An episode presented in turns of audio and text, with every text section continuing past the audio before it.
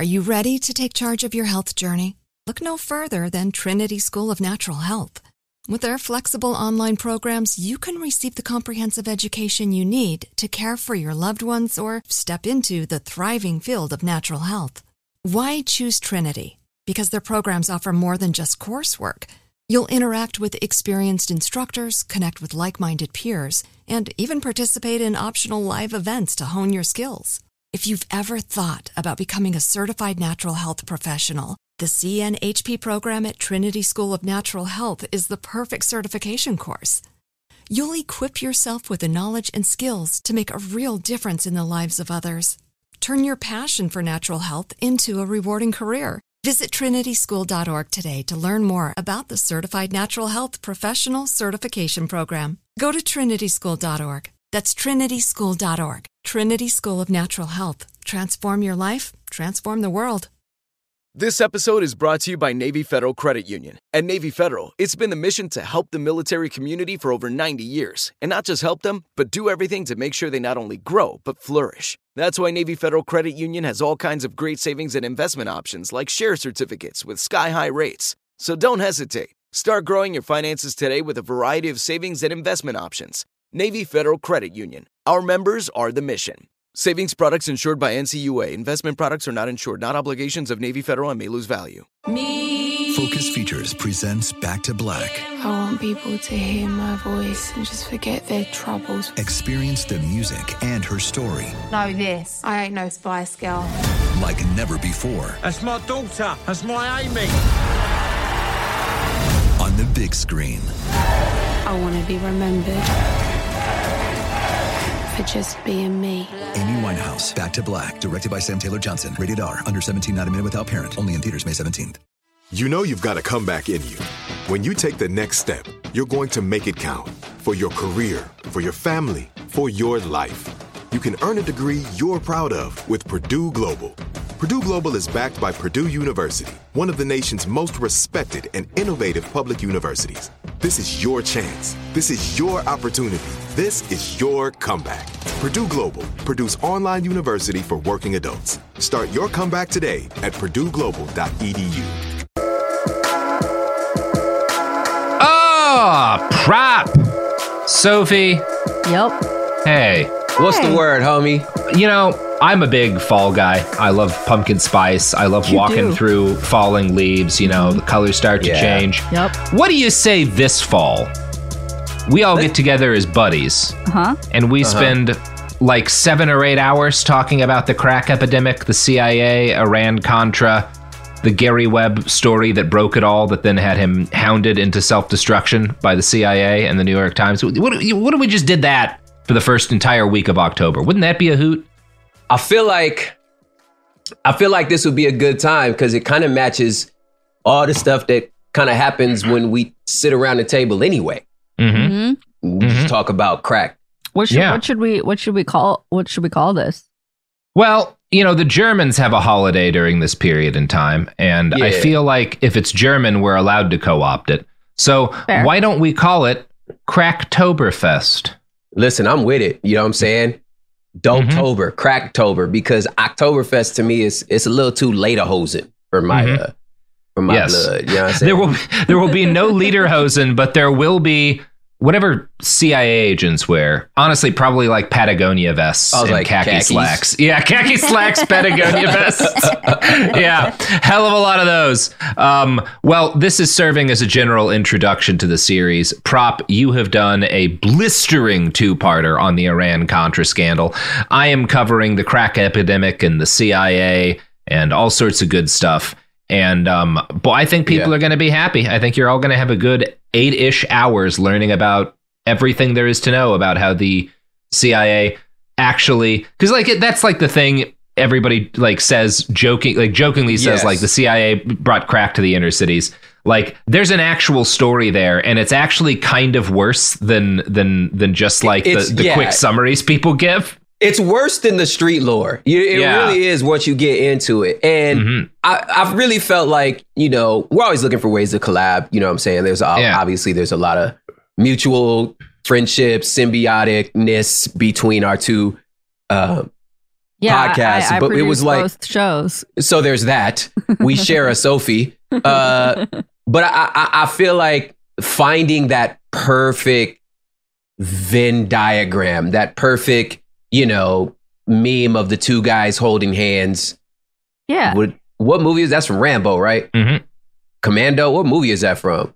Some Rocky. Movie. Oh, that's from Predator, actually. It's from Predator. I knew it was one of them. But Arnold is from Commando, so it's understandable. Okay, so it's from close. Predator. Yeah. When they, that perfect, like, where both our stories meet, it couldn't have met better than the crack epidemic she was having it right now and how we even got there. Perfect storm. And so this is episode 1 of 5 because we're gonna be doing Cracktoberfest all week, and you can listen to all 5 episodes either. They're available in the Hood Politics feed and the Behind the Bastards feed. Listen to them wherever you get your podcast. Yeah. Right? So I officially apologize to all the other podcasts you listen to. You can go ahead and go to those feeds now and tell them you unsubscribe them. Just burn them off of your phone. In fact, throw that old phone away. Get a new phone. Keep it pure. Just Hood Politics and Bastards. For this. Yeah, exactly. All right. Here's content. Let's go.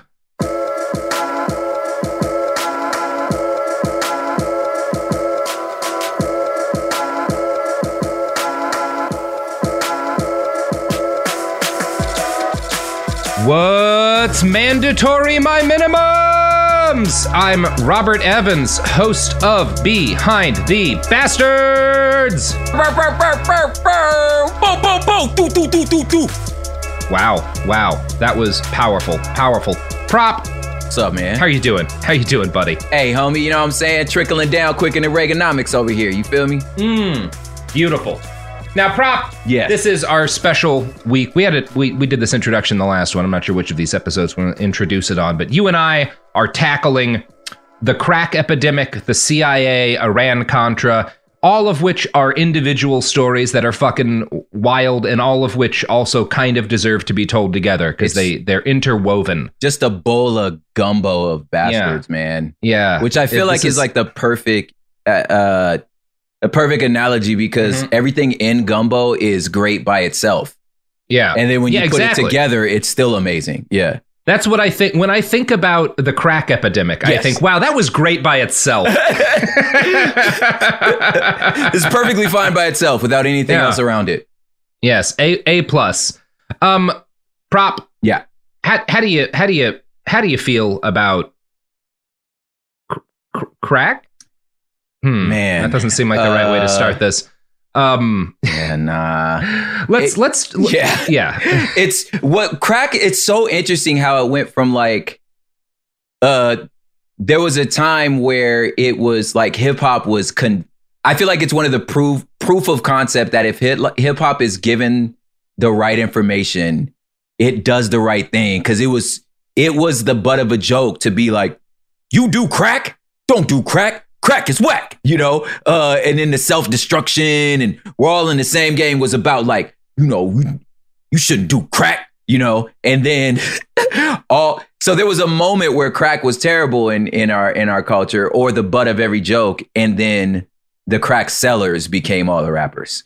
And then it was just, it became the coolest thing to sell crack, right? And it was like, yeah, but I'm a crack dealer. Like, oh. Wait, so it's cool again? Yeah. But you're not supposed to do crack. You're supposed to sell it. Yeah. I think maybe a place I might want to start here is, do you recall the first time you learned, like, is it about like crack? The first time anyone mentioned it to you? Yes. The first time, you had a talk about it with anyone. I do remember the time. I do remember all the after school specials. I remember all of the, like, you know, sort of the DARE program, all the stuff around crack. But I think really it was, whether it was the movie New Jack City. But really it was like being in Los Angeles and like, what is wrong with that guy? Like, and just like seeing what a crackhead was and being like, yo, this is different. You know what I'm saying? So, I mean, as young of a child as I was, like a very young child during this time, like really, really like baby. but just being like, this is different, you know? So I think it's somebody explaining, oh, that's crack. You know, you smoke it like this or you shoot it up. You know what I'm saying? It just people figuring out like what that was. I remember my first syringe. You're stepping over my first syringe, which isn't crack per se, but like a crack pipe, and just knowing what all that stuff was like, yo, this is bad. Matter of fact, now that I'm talking, I know you is a lot, but now that I'm talking, my neighbor, dang, I haven't thought about this in years. So we grew up, you know, in the part of town I was in, my neighbor, you know, like I said, I grew up in like Cholo neighborhood. So like my neighbor, they were, you know, into life, hardcore, whatever, but they were just some of the most loving like people, whatever, right? So anyway, they moved, right? And when they moved, for whatever reason, the next family that came in, I remember didn't turn the electricity on. And like they never turned on any of the like utilities. And I just remember being like, oh, that's weird. And then the two little boys who were a little bit younger than me used to always come over like right at dinner time. Like, you know what I'm saying? And just and like they always smelled a little bit, like they weren't clean or whatever. And my parents knew what was going on. I didn't know what was going on, but my parents knew what was going on. They would let them in. They'd be like, dang, okay, they ain't feed them no more. You know, and then once they put it all together, and then, you know, again, people all hours of the night going in and out the house. And then finally I realized I live next door to a crack house. it was like, I mean, it was this slow roll of like, wait, what? Like, why do they have so many candles? It's like, oh, it's kind of camping. They cook with candles, you know, and just, yeah. And then just realizing like, power. Yeah. Yeah. Like, no, it's crack. Yeah. Yeah. I mean, and obviously for me, it was a much more distant thing, right? Yeah, crack was a thing that like, number one, crack was before anything else.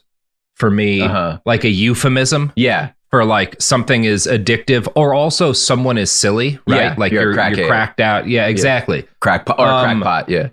And it was the adults talked about crack like it was a plague, like it was a disease that had hit certain areas, and the kids talked about crack like it was a euphemism, right? It was like just kind of an explanative term that you could throw in. Oh you're smoking crack, bro. We're gonna talk today about the crack epidemic and how it happened and what happened as a result of it. All cocaine type drugs, all cocaine derived drugs, which include crack, good old fashioned blow, also tinctures of cocaine, which is how people used to take it back in the past, come from the leaves of the coca tree. And the coca tree grows mostly in Colombia, Bolivia, and Peru. On their own, naturally, the leaves can be chewed, generally with something like potash for a mild to moderate stimulating effect, with a little bit of euphoria thrown in for good measure. I've gotten to chew coca leaves on a couple of occasions, and it's very nice. It's a really pleasant, and it's also pretty hard to have be a problematic drug. You should think about coca the way we think about pot or the way we think about like opium poppies, right? Opium poppies on their own. Some people do have problems with that as a more serious drug, but it's nothing compared to what happens once you start making heroin, right? Yeah. Or morphine. Yeah. Marijuana, as it grows naturally, almost impossible to hurt yourself with. Yeah. Then now people start making it into shatter and stuff, and they're blowing up trailer parks and burning their brains out and shit, right? Yeah. You know, that's kind of the way to think about the way. And this is the way in which indigenous people used coca, one of them for probably thousands of years, right?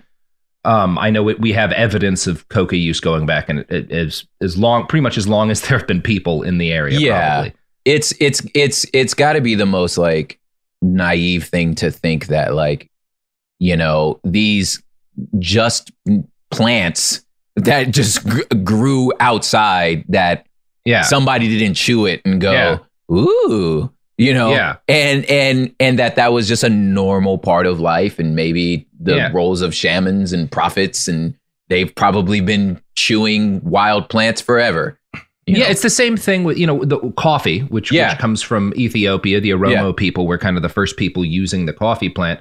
A big part of a major way it was used is for like hunters, right? To keep you going during the hunt. That's probably a big part of how coca leaf was used early on. Yeah. It's like, right, we're out in the woods or the jungle or whatever for a couple of weeks, you know, this shit'll keep us moving. And also, this is interesting, most people don't know this, Coca leaf is an oral anesthetic. It numbs your mouth. So one of the things that's always been kind of interesting is that in a lot of kind of Latin American areas, you have early history of pretty advanced dental work being done in some areas. And maybe that had an impact on it. The fact that they had access to a really effective oral anesthetic. Oh my gosh.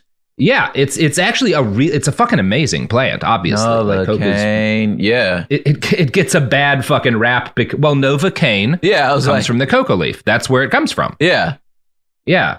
Novocaine and cocaine. He didn't get the song reference. It's okay. It's okay. I did. I didn't get the song reference, but I'm glad that you brought up Novocaine because we get Novocaine from the coca leaf. See? Yeah, it's a bafflingly useful plant. Yeah. And it's the root of Novocaine and lidocaine and crack cocaine. They all come from the same thing, right? What kind of cane you want? Yeah, exactly. We got all sorts of canes. Yeah. Europeans really figured out what was up with coca in 1855. They'd noticed people in the areas they were colonizing using it for a while. But it wasn't until 1855 that pure cocaine was extracted from the leaves for the first time. Mm. Again, you've got this bafflingly useful plant that's doing great stuff. And then some white people come in and are like, you know what we could do? Make a drug that makes people insufferable at parties out of this. We're going to ruin a lot of raves. Like, let's take this. Yeah, you nailed the joke already. There's no other way to go. Yeah, that's exactly it. Yeah. If you're going to snort a drug at a party, kids, ketamine's a lot better. Anyway, so... Obviously, the fact that they're not co-signed officially.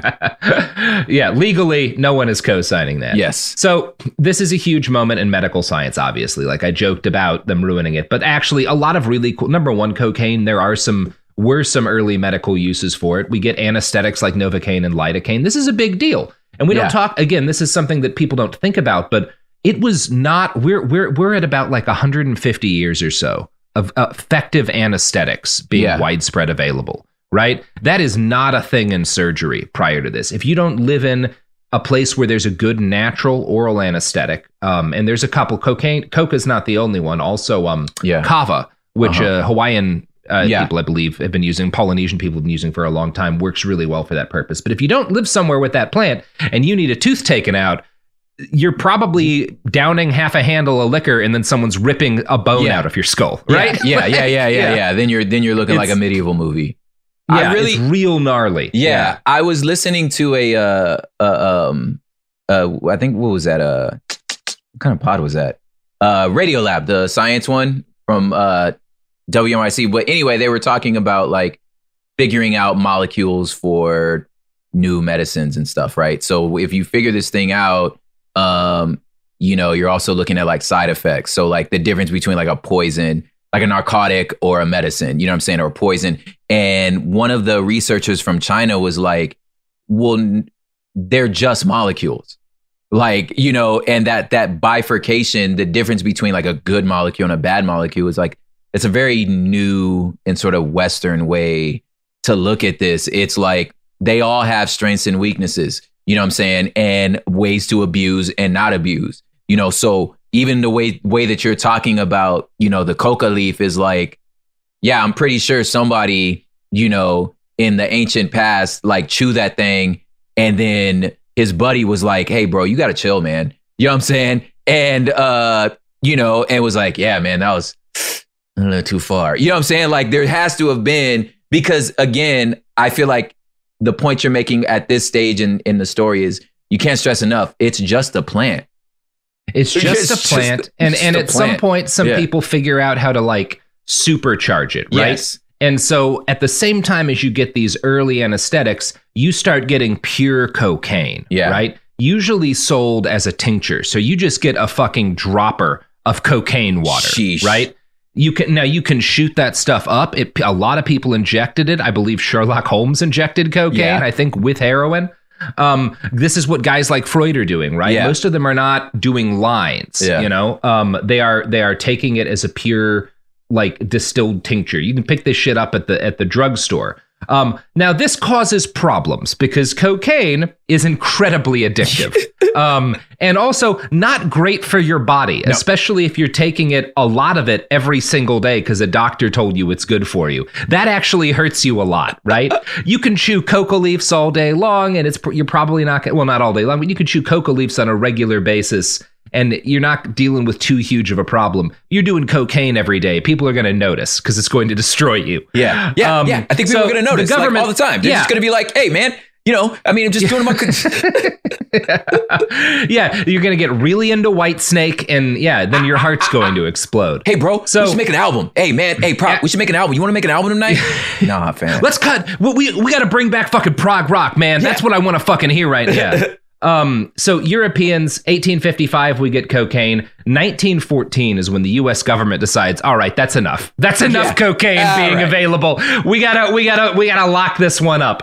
So we get the Harrison Act. And that makes it, that restricts the sale of cocaine, right? It makes it a lot harder to get. People aren't buying it over the counter anymore. And then in 1922, another law gets passed, which is one of the very first anti-drug laws in the United States that effectively stops legal U.S. extraction of cocaine. Mm-hmm. But of course, the drug in various forms continued to flow into the United States from Latin America up through its land and sea borders. In the 1970s, cocaine caught on big time as a drug for the rich and the upwardly mobile party set. Oh, yes. Sometime in the late 70s, and obviously there's a lot of history in other countries, especially in Europe outside of the U.S. I'm focusing on the U.S. here. Yeah. Sometime in the late 1970s or very early 1980s. We don't exactly know when this happens because it's happening illegally, right? Yeah. And there's no... If we had the internet then, you would have a fucking Reddit post the day people figured out how to make fucking crack. Yes. But we don't know exactly when it happened.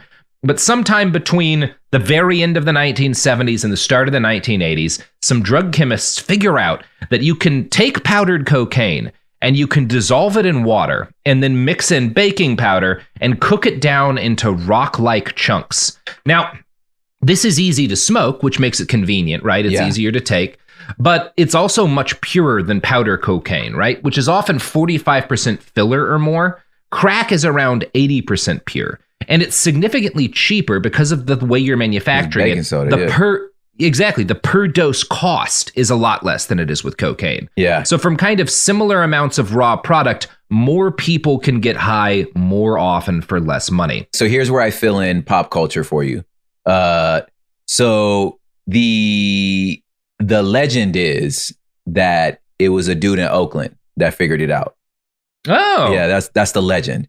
We don't know that, but that's the legend, right? And once it hit Cali through like Freeway Rick and just some of it starts to hit in Cali. It hits hard and ruins the Crips and Bloods. But but we'll get to that. But I think what you're talking about as far as how to make crack, half of the slang that gets appropriated from hip hop into the zeitgeist or comes out of black culture is actually, it's crack slang.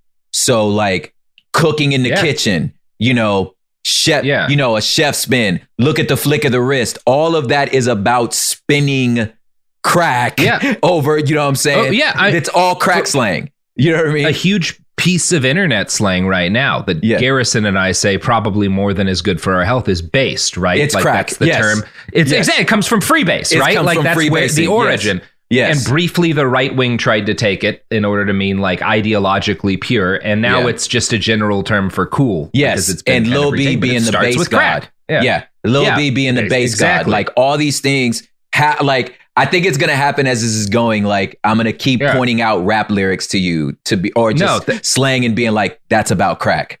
Yeah. It is great. And I really love that you point this out because from a cultural standpoint, crack is like on the level of The Simpsons in terms of how it's influenced the way people talk and refer to things. Yes, right? Where rappers, where people call them rappers, athletes, they call themselves chefs because they're cooking in the kitchen, which is where you make crack. You know what I'm saying? Right. So I want to quote from the New York Times here to kind of go over the economics of this new drug as it starts to hit the market. Quote, the $10 sale price made crack accessible to poor people who could never have come up with $200 or more that affluent users paid for a gram of powder. Yes. Crack produced an intense but fleeting high that pushed many users to buy again and again until they ran out of money. And that is one of the things about crack is that like it hits harder and faster, as is generally the case when you freebase something, than railing it or insufflating, to use the scientific. Insufflation is the scientific term for snorting something. Tell me something. So, for example, if you're taking like a powdered hallucinogen or a psychedelic, like a 2C or something, if you eat it in a pill, right, which is the way most people take that sort of drug, it could take an hour for you to come up. If you snort it, it comes up much faster. And then like if you're actually freebasing something, and I don't think you can freebase most of those drugs, although I don't know that anyone's tried. But freebasing hits you faster. Like, for example, DMT, which is the drug, you know, that all of the tech gurus talk about. Yeah. The way in which they tend to take it in like the ceremonies that they're kind of co-opting from indigenous Latin Americans is ayahuasca. Yeah. You're drinking it as a tea. It takes a while to come up. You vomit a lot. Yeah. But you can also basically freebase DMT. Yeah. If you just take the straight crystals out and you turn it into a crystal and you smoke it in a crack pipe and it hits right the fuck away. Yeah. But it's much shorter, right? Yeah. Most of my, most of the people that I do know that either got hooked and got off that you could communicate with, you know what I'm saying, who figured out a way, fought their way through to get off the stuff. That's what they say. They were like, there is nothing like that hit.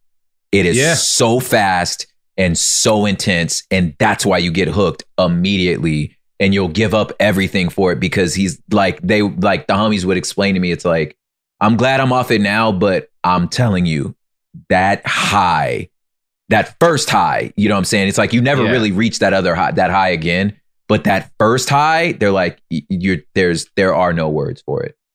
That's why it's so, I mean, you also, I do want to focus on the economics here, because another thing is that not only is the high so intense, it's achievable. It's achievable. So you're looking at if you're someone who uses cocaine and you're looking at, well, a night of coke is going to be $200, right? Yeah. Well, you're probably not going to do that. Some people do get that addicted, but for most people it's like, oh, okay, so I will occasionally buy $200 in cocaine for a night to party. Yeah.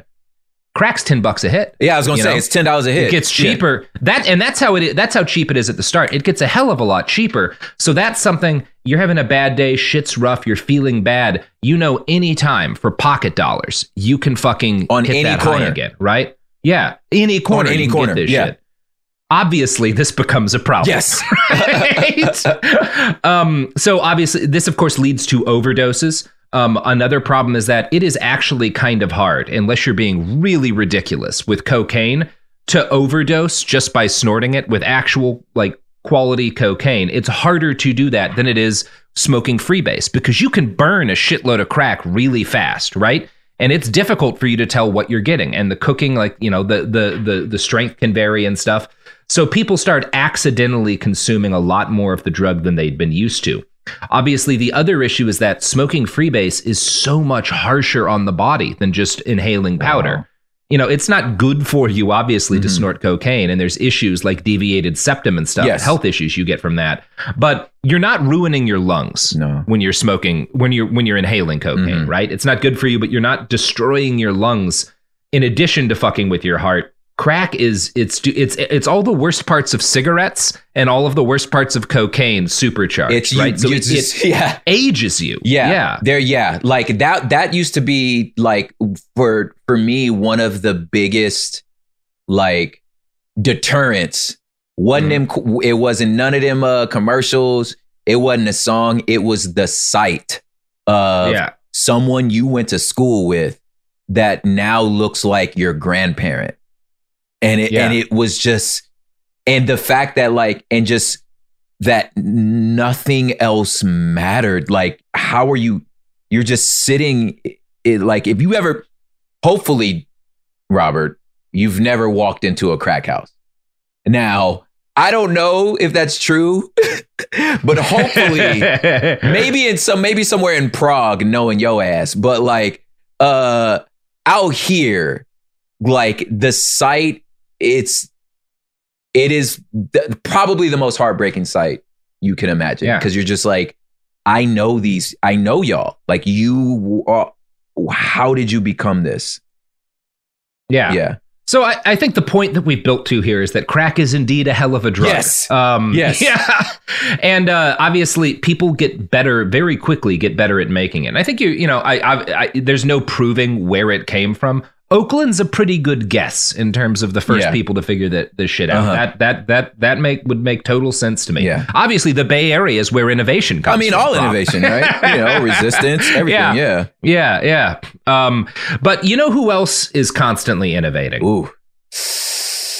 Drug dealers. The sponsors of this podcast. Well, yes. Pharmaceutical companies, a.k.a. drug dealers. Yeah. And in a much also... The thing I don't want to be doing here is like demonizing, and we'll talk more about this, is demonizing crack, because it is addictive. It is a drug that has serious physical consequences. Yeah. There's nothing about crack cocaine that is worse than painkillers, than oxy or hydrocodone, right? Yes. Right? There's no difference. And and when we get to the jail sentences... We could talk about why that's so problematic. Yeah. We'll be talking about that now, but first... Here's the crack of products for you. The evidence keeps pouring in. At this point, the facts are undeniable. It's an open and shut case. Monopoly Go is the most fun you can have in a mobile game. Millions of people pass Go every day because this game is always bringing something new to the table.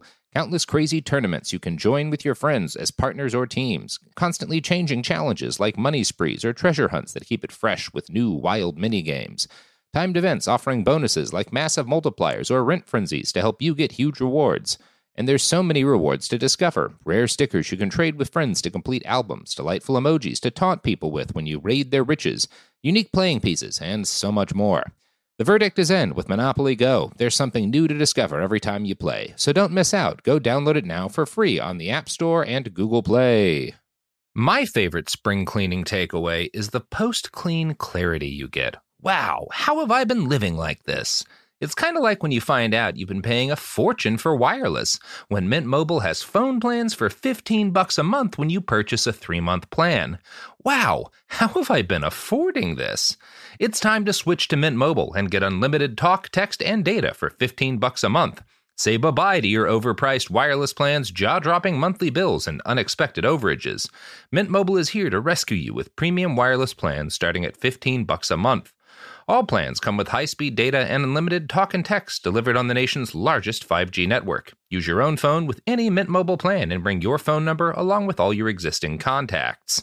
To get this new customer offer and your new 3-month unlimited wireless plan for just $15 a month, go to mintmobile.com/behind. That's mintmobile.com/behind. Cut your wireless bill to $15 a month at mintmobile.com/behind. $45 upfront payment required, equivalent to $15 a month. New customers on first 3-month plan only. Speed slower above 40 gigabytes on unlimited plan. Additional taxes, fees, and restrictions apply. See Mint Mobile for details. Are you ready to take charge of your health journey? Look no further than Trinity School of Natural Health. With their flexible online programs, you can receive the comprehensive education you need to care for your loved ones or step into the thriving field of natural health. Why choose Trinity? Because their programs offer more than just coursework. You'll interact with experienced instructors, connect with like-minded peers, and even participate in optional live events to hone your skills. If you've ever thought about becoming a certified natural health professional, the CNHP program at Trinity School of Natural Health is the perfect certification course. You'll equip yourself with the knowledge and skills to make a real difference in the lives of others. Turn your passion for natural health into a rewarding career. Visit trinityschool.org today to learn more about the Certified Natural Health Professional Certification Program. Go to trinityschool.org. That's trinityschool.org. Trinity School of Natural Health. Transform your life, transform the world. Me. Focus Features presents Back to Black. I want people to hear my voice and just forget their troubles. Experience the music and her story. Know this. I ain't no Spice Girl. Like never before. That's my daughter. That's my Amy. On the big screen. I want to be remembered for just being me. Amy Winehouse, Back to Black, directed by Sam Taylor Johnson. Rated R, under 17, not admitted without parent. Only in theaters May 17th. We're back. So, There's a lot of misinformation and moral panic, and it is tough to kind of seriously talk about how fucking gnarly crack is for a lot of people. And also not go to the moral panic shit that you get about it, which is what we're about to talk about now. Yeah. So I want to talk, before we start talking about the crack epidemic and the moral panic it causes, I want to talk about the struggles that Black American families were going through as the 1970s gave way to the swingin' 80s. So from the post-World War I era to the 1960s, Black Americans migrated from rural parts of the United States to cities across the United States in unprecedented numbers. This is probably the most significant demographic shift that has ever occurred in the history of the United States. Great migration. It is a huge fucking thing that happened. Yes, the Great Migration, and my family is one of them. Yeah. Right, So because there's all sorts of bullshit restrictions on where, and which are, many of which are legally enforced, but a lot of which were just sort of like, guys will show up outside of your house and fuck with you and your family if you do this, on where you can live as a Black person in this period. A lot of the people who are doing this great migration are forced into crowded neighborhoods with underfunded service. Obviously, Prop, like, elephant in the room, you know all this. Yes. Like, I'm not explaining any of this to you for the first time. Right. This is a thing to go over because it's history that for certain I didn't encounter in school in anything more than the vaguest terms. Yeah. But I don't want to feel like I'm not explaining this to you. You're not explaining anything to me. We're giving context. Did you know? Hey, did you know that this happened to you? Yes, I do know. Again, to add some color to this, like, you'll probably get to this also too, but like my family, you know, my father's side, how we got to California was through Texas. And that was, and traditionally between Texas and Oklahoma, most families from there probably got there because of the chance to become a cowboy, you know, where you could work for yourself. And that was, you know, almost all of 90% not of a boot on your neck. 90% of American cowboys were actually freed slaves, you know, and then from there, we all went to Los Angeles, Oakland, and San Diego because of these housing projects, like the Watts Towers, these housing vouchers that brought specifically Jason Petty's family to California. You know what I'm saying? Yeah, and that's what happens to most, to a huge chunk of people. And they get forced into these neighborhoods like Watts, right? And there's other neighborhoods in other parts of the United, because this is happening a lot in Southern California. This is also happening just a shitload. And the place it's primarily happening to is like the Eastern Seaboard, and chunks of the urban Midwest, right? Great Lakes region and stuff, Minneapolis. You know, this is when all of this is happening. Mm-hmm. And across the board, these Black families are being forced into not just these crowded neighborhoods with underfunded services, but low-paid, insecure industrial jobs. Often they're being brought in to deal with, because unionized white workers are too expensive, right? So they're being brought in as strike breakers and stuff. And then as soon as that happens, right, you have that being done by these capitalists, and then we get NAFTA, right? So suddenly what jobs they had start to fall out from under them, right? As manufacturing and shit moves across the border. It's also worth noting that a ton of these, particularly the Black men working these industrial jobs, are doing so in dangerous, like, being exposed to like deadly chemicals, like in horrific ways that would have been that were illegal, but it happened, you know? So while all this is going on, white families are considering their, you know, flight to suburban areas at an that takes off too. Oh yes. And, you know, these suburban houses that cost about as much as 3 good lunches do today, they start moving into and accumulating wealth. You know, they go up hundreds of thousands of dollars in value by the time the owners reach retirement age. Yeah. Now, when the civil rights movement wins its major victories, obviously a lot had gotten better for Black families. Mm-hmm. But this has what one Journal of Social Welfare paper I read called a, quote, perverse unintended impact on the inner city. And I want to quote from that now. Successful African Americans moved their families to newly integrated communities, leaving an even higher concentration of poverty in the predominantly African American inner city. Based on an extensive literature review, Small and Newman, 2001, identified the increasing concentration of poverty during the 1970s and into the 1980s, particularly among African Americans, as primarily the result of 3 phenomena: Black middle-class flight, continued residential discrimination, especially against less wealthy African Americans, and the departure of low-skilled jobs from the Northeast and Midwest cities. And again, one of the reasons why this is so devastating is when the black families that make money leave these inner city neighborhoods, because of the way the tax system is set up in the United States, all of the income they had that was going to schools in the inner cities leaves. Yeah. Right? Mm-hmm. That's a big part of it. So the 1970s are a challenging decade for many people in the United States. The economic stagnation, and this is across the board, right? This is why Jimmy Carter loses re-election. The economy shits the fucking bed. There's gas lines. Everything's fucked up. But obviously, where everyone is suffering, nobody suffers worse than black people in the inner cities. That is the hardest hit region of the country. Yeah. As a more globalized economy ships factory jobs off to foreign countries, advancing technology meant that what good working class jobs remained required computer literacy and other training that folks who'd grown up in economically disadvantaged schools didn't have access to, right? Everything just builds upon itself. So poverty and long-term unemployment are associated with a variety of other negative things. Overcrowded housing, PTSD, teen pregnancy, school dropout, violence, crime, and drug and alcohol abuse. As poverty worsens in the inner cities, all these things grow more common for black families. For a variety of reasons, black kids since emancipation have been more likely than white kids to grow up in a one-parent household. The rate of two-parent households was stable among black families from emancipation up to the 60s. Yep. It was around 70%, right? Yep. So about 70% of black kids grow up in two-parent households. For white kids, it's 90%. So it's lower for black families in up to the 1960s, but still the vast majority of kids, right, are growing up in two-parent households.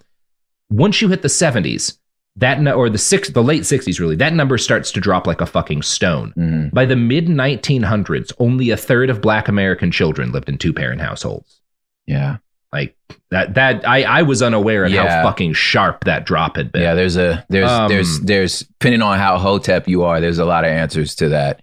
Right. But I do think that this moment is so pivotal and so underreported in the sense that it's like so much of our culture now came out of this moment. So This inner cities you're talking about, especially along the Eastern Seaboard. This is the Bronx, the movie Warriors, right? Come out. It's this moment. It's this overcrowding, underfunding, this city, being a city of rubble, and that there was, broken down buildings everywhere, because if you're a slumlord, it's cheaper to just destroy the building and get the insurance than try to, fix it or be a responsible landlord. Just burn it down and just let the rubble happen. A big power outage in New York, which actually happened, which is what the movie Warriors takes place in. But it is this moment that DJ Kool Herc from Jamaica moves over to, and plugs his turntable into a power line and does the first park jam, which creates hip hop. You know what I'm saying? Yeah. And it was out of this time. This is what creates all this shit. You know what I'm saying? Yeah. It was this moment, and but it's important to understand. It's like, oh yeah, it was cool. They were throwing parties in the park. Well, they were living in rubble. Yeah. You understand what I'm saying? Because we were forced to, with no music programs in our schools.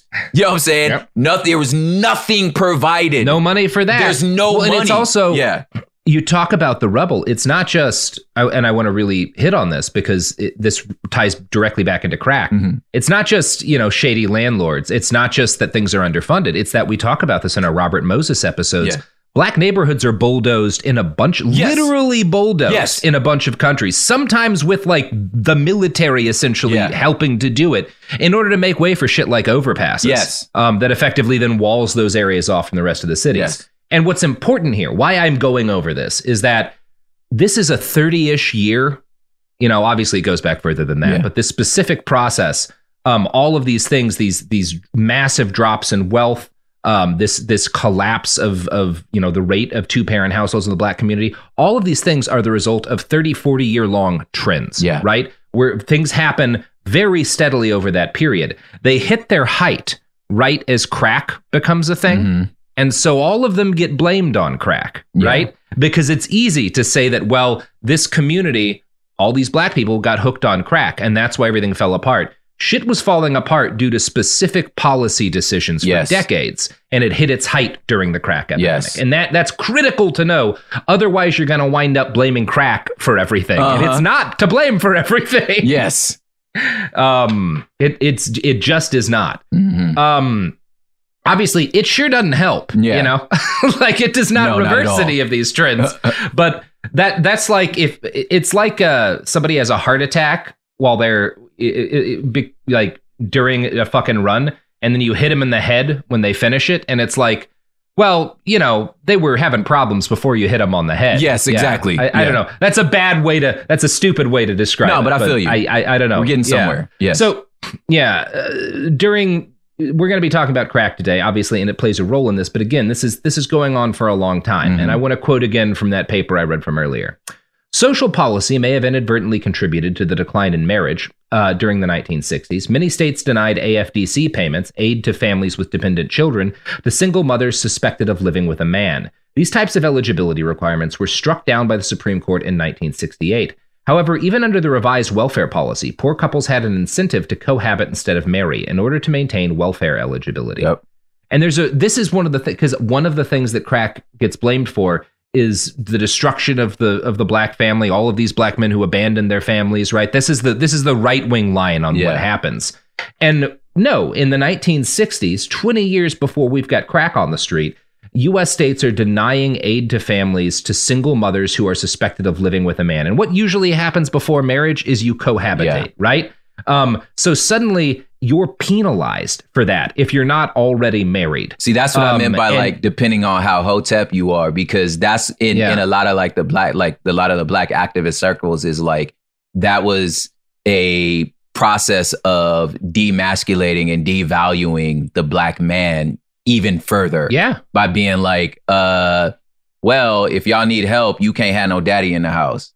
You know what I'm saying? Yeah. So it's like, well, dang. And then what they talk about among our community is like what it might have done to our psyche. Now, I don't think this is very fair, but their argument is what it's done to our psyche to look at our women and be like, you chose the check over me. You know what I'm saying? And I think that's a very manosphere way to look at it. But that being said, the idea that like it do kind of feel like the government pitted us against each other.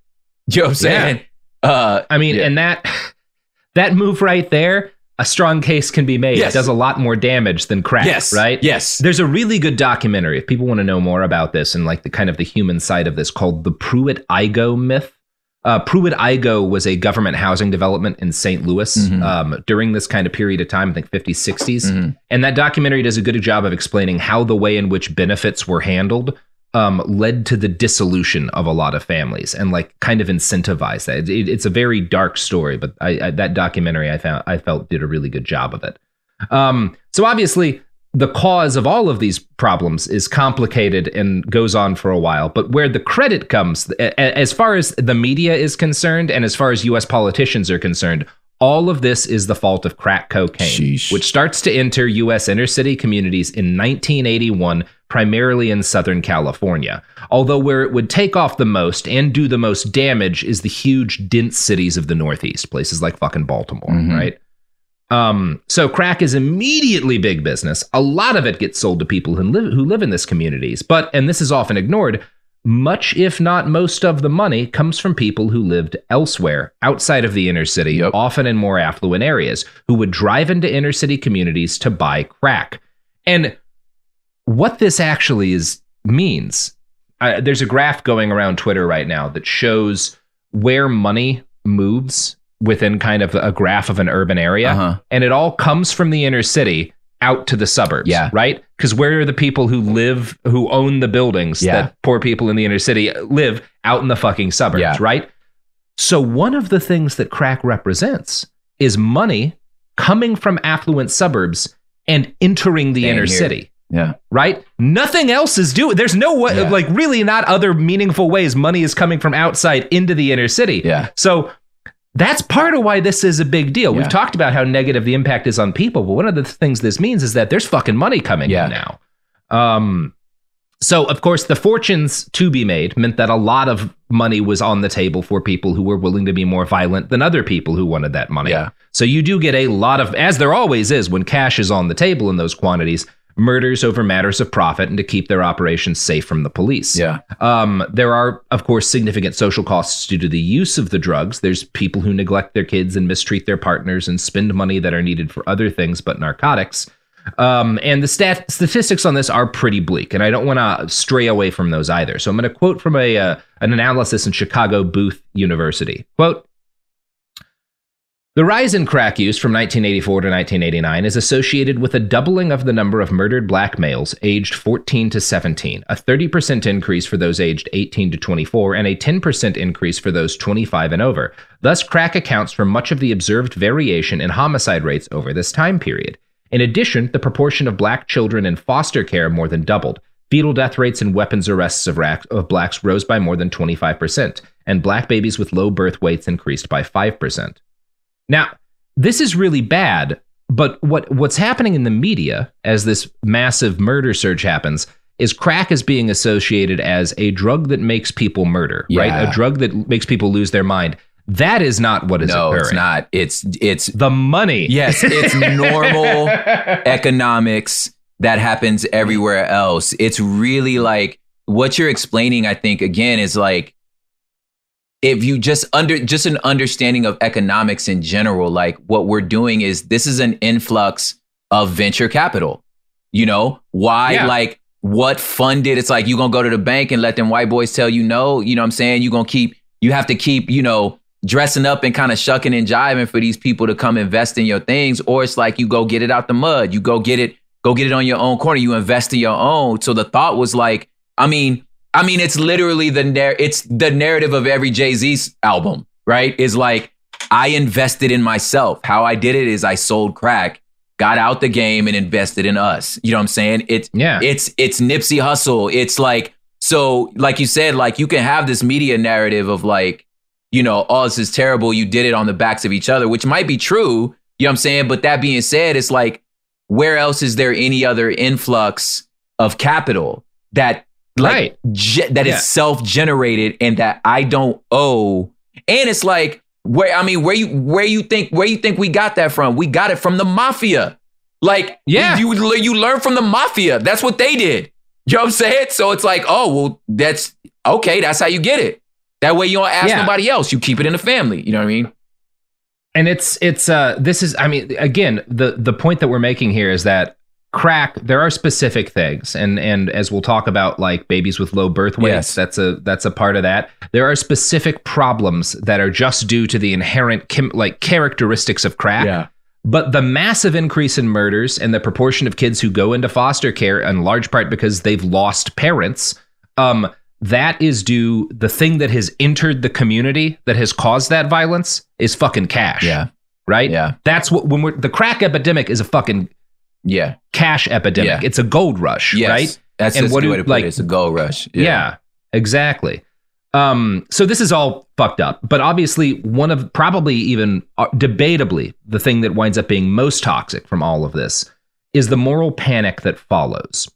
A 1985 article, and this is where the moral panic over crack starts. There is a 1985 article in the New England Journal of Medicine, which goes viral among the media of the time, which is just starting to kind of transition into the 24-hour news cycles that we've got now, right? We're in the early stages of that with TV media. Mm-hmm. The author of this article is a guy named Dr. Ira Chasnoff, and he claimed, based on a couple of cases, that children of mothers who used crack were smaller, sicker, and less social than other infants. Now, to his credit, Chasnoff is like, hey, we only have a few people in this study. This is very small. It is imperfect. I'm doing this because I think there might be a problem. Yeah. And this small batch study means that we should do a larger study to determine if there is a serious population-wide problem, right? Which is how you do science. I don't think he's doing anything wrong here. But the problem, and this is, again, an early, we start seeing this stuff. We've all lived through this shit the last couple of years, right? With these, you get these little studies about, oh, ivermectin or whatever. There's this, and then suddenly that gets blown up to a bunch of guys, people taking fucking fish medicine or whatever. Yeah. And there's people dying and stuff. This is one of the first times that happens because nobody listens to Chasnoff being like, so this is a really tiny study and we need to do more research before we draw any conclusions. No. They lose their fucking crack minds. Babies. Yes. And by the way, the people losing their minds are the main stream media. Yeah. the legacy media. And I'm going to quote from the fucking New York Times here. As a medical writer, Harriet Washington wrote of this period in her book Medical Apartheid, Dr. Chasnoff's provisional research was swallowed whole, then regurgitated in a racialized form by newspaper, magazine, and even medical accounts.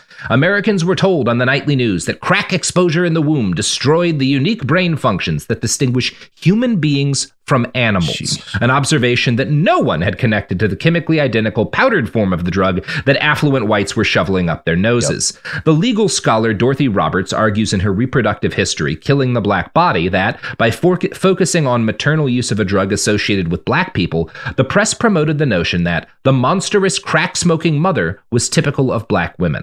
Yeah. And this is where the real hurting starts. Yeah. This is what actually, this is crack, gnarly drug. A lot of people get hurt because chemically what crack does, the money that comes in brings a lot of murder with it.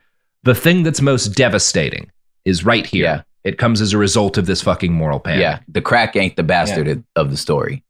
No, no, it sure is bastard not. Adjacent. Yeah. Yeah, it's adjacent to the bastard. And you know what's adjacent to Behind the Bastards? Ooh, Hood Politics. Hood Politics. Deeply intertwined, especially this week. Yeah. But also the products and services that support this podcast. So check this out and purchase things. The evidence keeps pouring in. At this point, the facts are undeniable. It's an open and shut case. Monopoly Go is the most fun you can have in a mobile game. Millions of people pass Go every day because this game is always bringing something new to the table. Countless crazy tournaments you can join with your friends as partners or teams. Constantly changing challenges like money sprees or treasure hunts that keep it fresh with new wild minigames. Timed events offering bonuses like massive multipliers or rent frenzies to help you get huge rewards. And there's so many rewards to discover. Rare stickers you can trade with friends to complete albums, delightful emojis to taunt people with when you raid their riches, unique playing pieces, and so much more. The verdict is in with Monopoly Go. There's something new to discover every time you play. So don't miss out. Go download it now for free on the App Store and Google Play. Are you ready to take charge of your health journey? Look no further than Trinity School of Natural Health. With their flexible online programs, you can receive the comprehensive education you need to care for your loved ones or step into the thriving field of natural health. Why choose Trinity? Because their programs offer more than just coursework. You'll interact with experienced instructors, connect with like-minded peers, and even participate in optional live events to hone your skills. If you've ever thought about becoming a certified natural health professional, the CNHP program at Trinity School of Natural Health is the perfect certification course. You'll equip yourself with the knowledge and skills to make a real difference in the lives of others. Turn your passion for natural health into a rewarding career. Visit trinityschool.org today to learn more about the Certified Natural Health Professional Certification Program. Go to trinityschool.org. That's trinityschool.org. Trinity School of Natural Health. Transform your life, transform the world. Me. Focus Features presents Back to Black. I want people to hear my voice and just forget their troubles. Experience the music and her story. Know this. I ain't no Spice Girl. Like never before. That's my daughter. That's my Amy.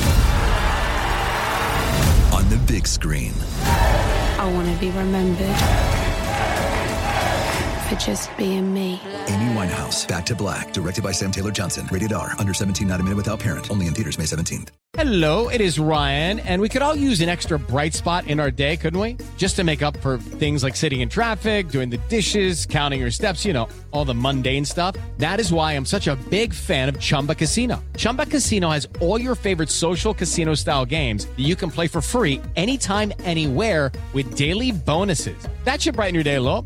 Actually, a lot. So sign up now at chumbacasino.com. That's chumbacasino.com. No purchase necessary. VGW Group. Void where prohibited by law. See terms and conditions. 18+. Am I too late? We have returned. What a $5 crack giveaway. Sorry, little Dave Chappelle reference. It was bound to happen. Yeah. Yeah, of course. Of course. So I want to continue that quote from the New York Times about kind of how this all works. Legal scholar Dorothy Roberts argues in her history, Killing the Black Body, that all this focus on the specific danger to black babies helped push a notion of the monstrous crack-smoking mother in the media. Washington Post columnist Charles Krauthammer, famous for having never once been right, wrote a popular column in which he alleged that black women were spawning a bio-underclass of impaired children, whose biological inferiority is stamped at birth. Krauthammer wrote, "The dead babies may be the lucky ones." Oh my God, yeah. This guy still gets paid to write shit. Oh man. Fucking Charles Krauthammer. Again, never been right in his entire life. What kind of name is that? Let me not drag him. Stupid. His name. Fuck him. Yeah, but anyway. Yeah. I trash. Just again, when you write the words bio underclass. Yeah, come on, fam. You should wonder, am I doing a phrenology? Have I reinvented race science as a moral panic? Yeah. Maybe that's not. Am I doing the thing that men in wigs did 100 years ago? Yes. Yes, you are, Charles Krauthammer. Actually, yes, man. So, yeah. Anyway, all this concern over unborn babies and crack fed nicely into the Christian extremist movement that had gotten Reagan elected. Again, we've talked about this in our episodes on Focus on the Family, on Phyllis Schlafly. Yeah. This all feeds into each other, right? This is all happening at the same time. You've got the religious right is a thing, and they have just now, because they started out, the religious right gets initially involved because they're angry that schools have been integrated, right? That Bob Jones University has been forced to take in black people because it gets federal funding. You can't segregate your schools, but that's not popular, so they turn to abortion as like the real thing to hit. And right as they're really getting the anti-abortion movement churning up, there's all this concern over unborn babies and crack, which really gels great. And I'm going to quote from the Times again here.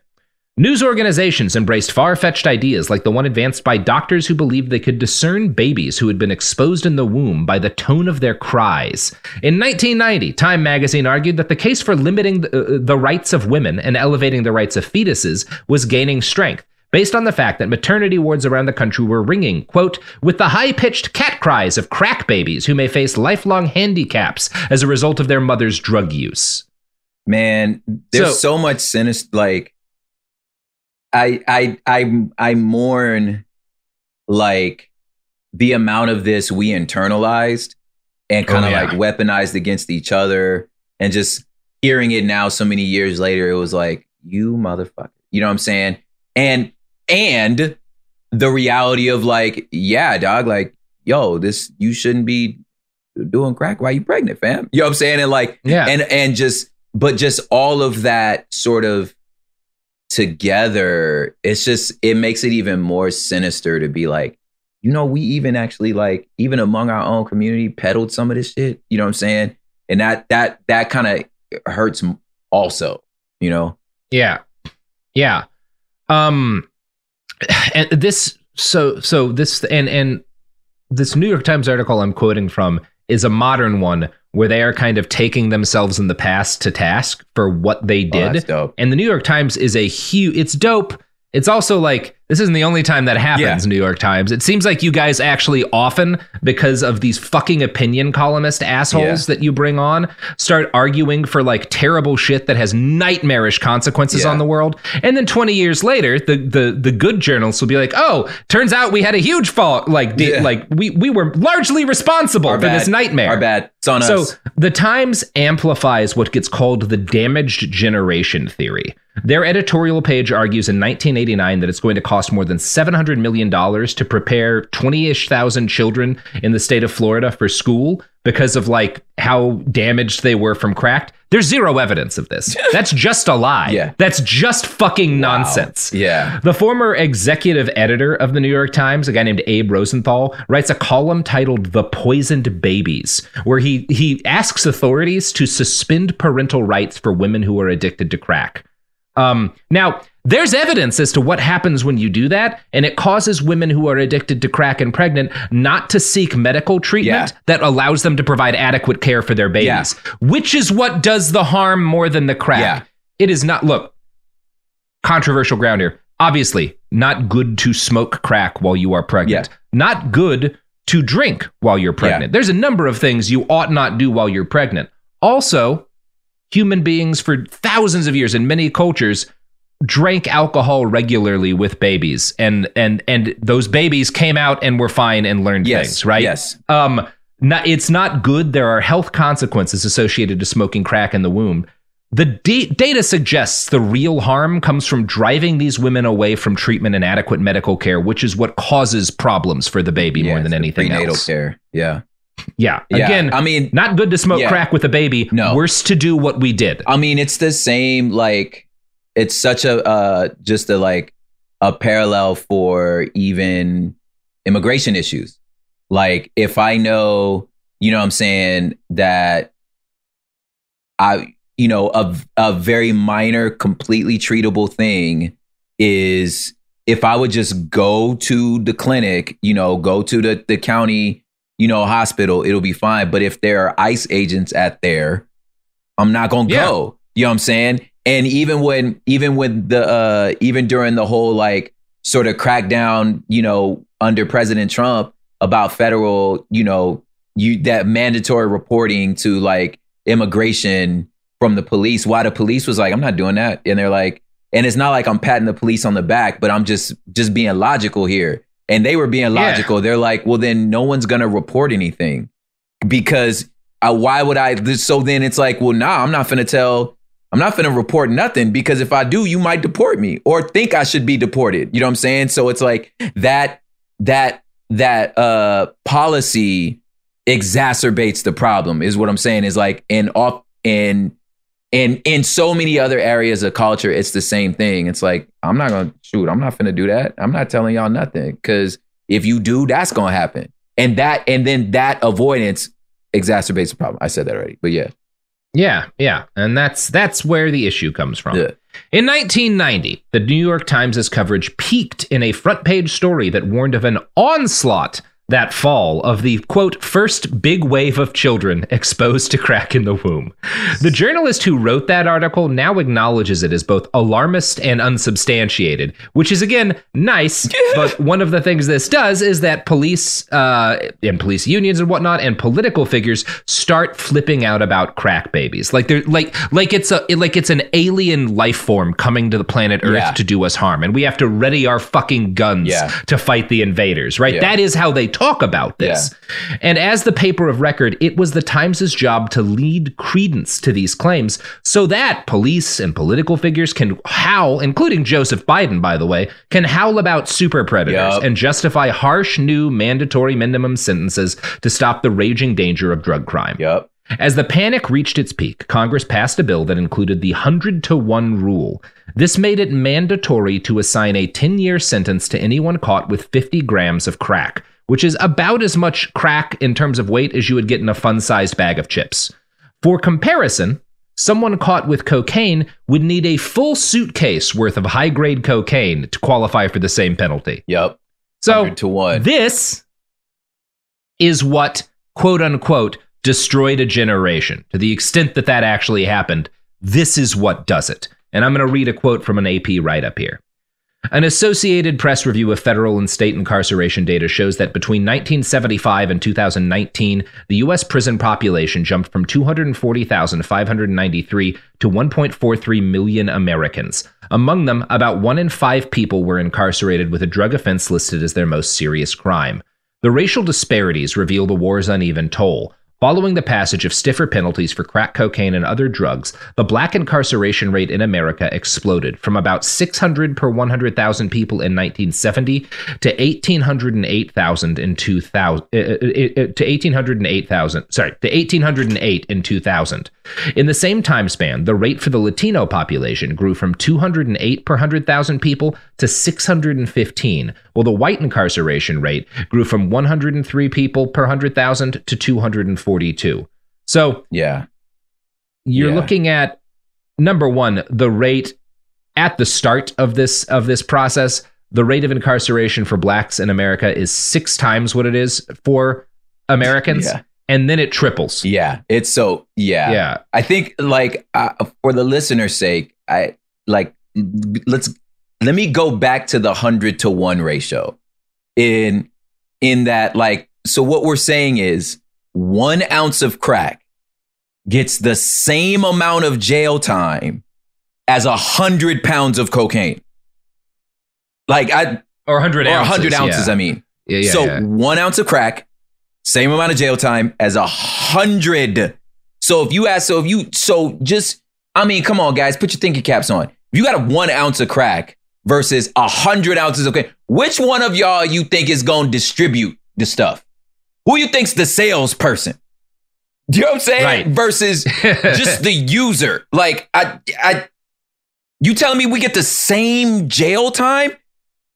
Do you know how much money you have to have 100 ounces of cocaine? Like, yeah. So just like hear how sinister and purposeful this is. Like, we're not making this shit up. Like, this isn't, it's not a conspiracy. These are laws. Yeah. Part of the reason why, because this, one of the things that's happening here, as we talk about in our Bill Cooper episodes, is that a lot of the black community, and this some of this happens through hip hop, is embracing a set of conspiracy theories. Yes. And we'll talk about that more. But part of why they're doing it, because there's some stuff in there. There's some, especially the Bill Cooper stuff that gets adopted by hip hop that's not at all accurate. Yeah. But part of why people would believe in conspiracies is that you could not seek to damage a community more than happens here, right? Like, this, it's surgically targeted to hurt black communities, black inner city communities. Like, it's like somebody dropped a bomb. Yeah. And when you're the way these laws are written. Yeah, and you're saying, like, am I taking crazy pills? I feel like we being targeted. Like, no, you're not. Yeah. You're just not. Listen, you're fine. You're fine. You just, you don't have any fathers in your home. You know what? You're just like, no, I feel like, well, no, you guys are just violent. Look, I mean, this is what's happening. You guys die more than us. You're in jail more than us. Yeah. You're like, I'm trying to tell you, fam, like, it just don't feel the same. And it's like, so you're like, well, there's got to be something going on here. Yeah. And it's worth noting, too, that this surge in arrests that we've just talked about, there is no increase in addiction treatment resources in these communities that follows the surge in arrests. Yeah. Zero. I found an article in the Chicago Booth Review that analyzed a recent study measuring the impact of crack cocaine by University of Chicago professor Stephen Levitt and a bunch of other smart college guys. It attempted to determine what actual harms could be laid at the feet of crack as opposed to things like the legal climate around it. They concluded, quote, "The destructive effects of crack cocaine were because of the prohibition itself, rather than the usage. If crack were legal, the authors argue, there would not have been as much violence," Levitt himself added. All the evidence suggests that the violence is closely tied to the fact that the suppliers of crack, the gangs, were killing each other because they could make huge profits. Suppliers were competing. It seems that the consumption effects of crack weren't that bad in comparison to the violence. And therefore, while the effect of crack is not negligible, it is not as large as some of the doomsayers have claimed. Damn. It is not, the problem was not crack. If all drugs had been legal, right, if we'd never had a prohibition culture, and in 1981, an entrepreneur, some Mark Zuckerberg type, right, in Oakland, had been like, I've invented crack, and, you know, has his Apple type announcement for crack cocaine. Yeah. There's some lives that'll be negatively affected, right? Some families will be harmed. It's not good. Crack is, again, I'm not a prohibitionist, but it's a gnarly drug. Yeah. It's not good for you to do. But what you wouldn't have is any of this shit. You would have some specific people that have problems with it and some specific areas probably where it's more common than others. And there would be some gnarly shit as a result of that. But you don't have neighborhoods destroyed. No, I was going to say, like, the lure around here is that, like, crack, there's the Crips before crack and there's the Crips after. You know, and the pre, like we talked about this in the when we first met in the Black Panther episode. It's like they're just the children. Crips were the children of the Panthers. You know what I'm saying? And knuckling up, you know, fist fights, roughhousing, protecting their turf. Crack is brought the guns. Yeah. And yeah, so like you saying that, like, it's a big. That's so important to understand that nuance. Ugh. And it's, I want to emphasize here, like, we had in 2020, this might be a good way to explain it, because of the mix of this, suddenly this social justice movement inspired by the murder of George Floyd is everywhere, is huge. There's protests. Yeah. There's also a lot of need as a result of the pandemic, as a result of issues relating from the protests. And you get a bunch of different community organizations in a bunch of different states raising huge amounts of money through crowdfunding, right? Mm-hmm. And there's a shitload of drama that comes from that. And we're talking drama because $100,000 came in suddenly. Yes. And so people who have never seen that much money in their lives had a plan for it originally. And then shit gets gnarly between people because that's what happens when you introduce a bunch of money suddenly, mm-hmm. right? With crack, you're talking about suddenly groups like the Crips and the Bloods, who were very different organizations prior to crack, looking at $30-40 million. Yes. That you can put down in a few months, right? Like you can make that money fucking quick immediately. Of course, people get murdered. Yeah, I know, right? There's no other way for that to have gone. Yeah. Now, what's most interesting about the crack epidemic to me is what stopped it.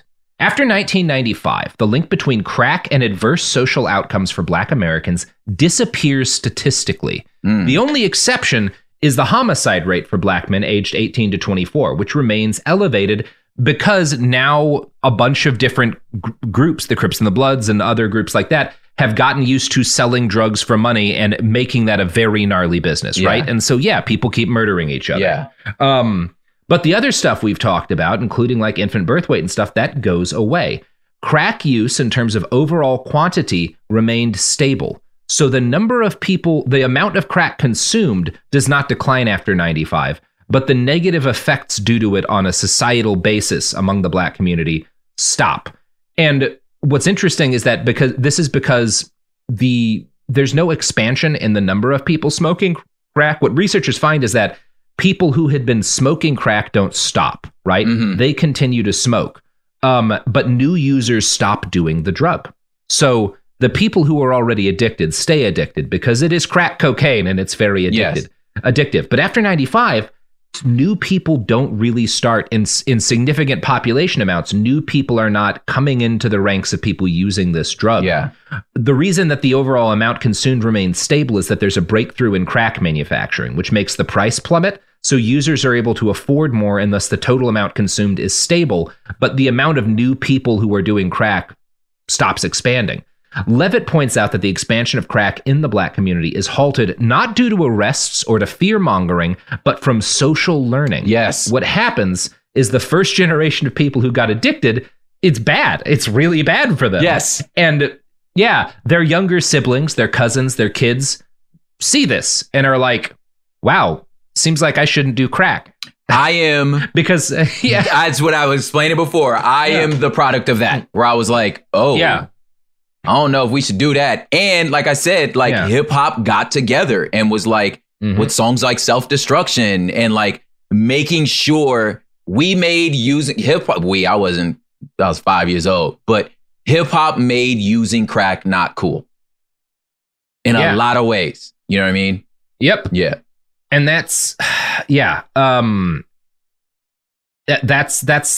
happens. Right. Mm-hmm. And so you get, suddenly the crack baby panic goes away because it was never really real. And because the age of crack users goes steadily up, right? The same amount of people are smoking, but they're not having kids anymore because they're older. As profitability mm-hmm. drops on a per hit basis, violent crime around crack fell as well. It simply was not worth killing for the dollar amount of crack that people were likely to have on them, right? Mm-hmm. If the same amount is worth $10 instead of $250, well, maybe it's not worth throwing down over, And so in spite of everything the government had actually done, the problem got better in part because crack got cheaper and more available, right? Yes. That is, for the people who are like, if all of this stuff had been legal from the start, we wouldn't have had a problem. That's strong evidence, right? Uh-huh. That like crack gets cheaper and the crack epidemic gets less bad. That's not the only thing. Again, a lot of this, as you said, is cultural. Yeah. It's the community taking agency. It's people talking to each other. It's people making wise decisions in their own self-interest, and it's people trying to talk to their fellows to get them to stay away from this stuff that's pretty bad for you. Mm-hmm. And it's one of those things, everything gets better in spite of the government, which if Ronald Reagan was a guy who actually meant anything that he said, right? Yeah. Because he's the guy who's like, I'm the scariest words in the English language, or I'm from the government and I'm there to help. Yes. If you actually believe in anything as a conservative, this is a perfect example of that, exactly. right? Oh, the government just made this worse. Yeah, exactly. Like, here's your proof. Yeah.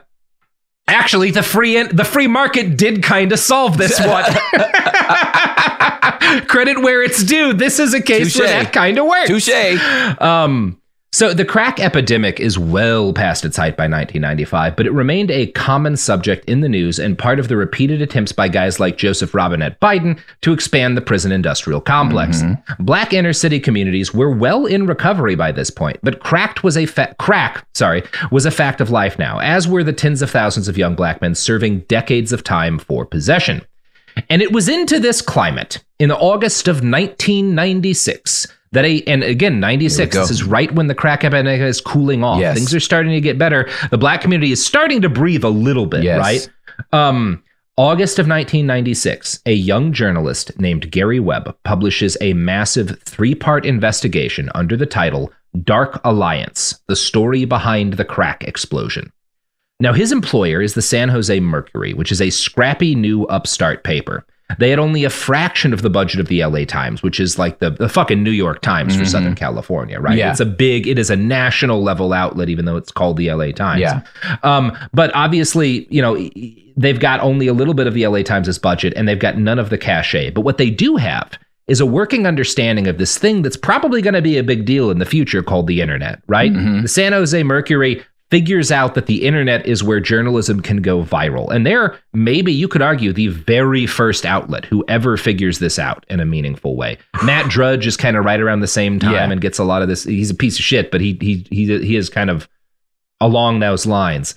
But the San Jose Mercury publishes this whole investigation, Dark Alliance, simultaneously online and in print, which is, again, kind of the first time this has been done for a big investigation. This 1997 write-up from the Columbia Journalism Review's Peter Kornbluh summarizes what happens.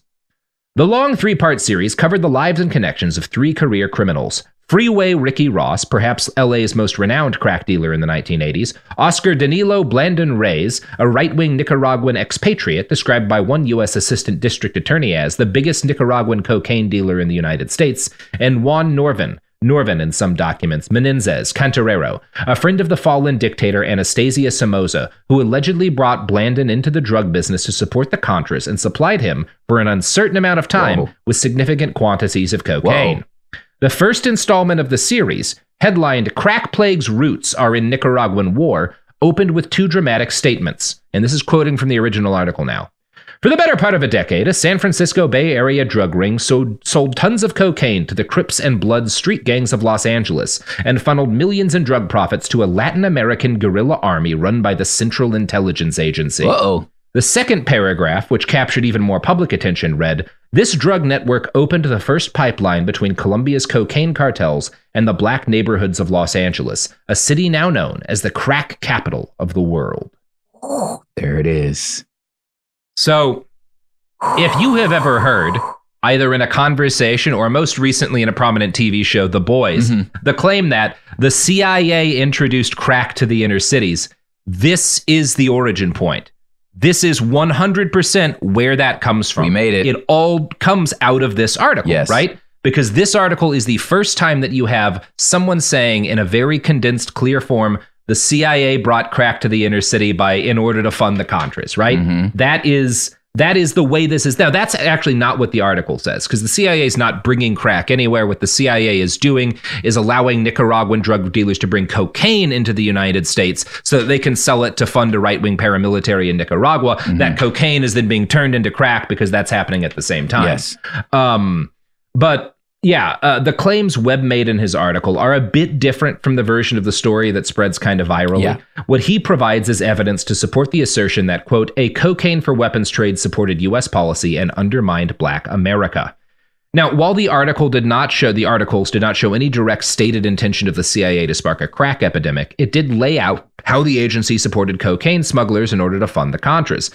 We're going to talk that in a minute, but the third article doesn't touch on the CIA at all. It covers what we've just talked about in terms of sentencing discrepancies between black and white people for cocaine trafficking and how that harms the community.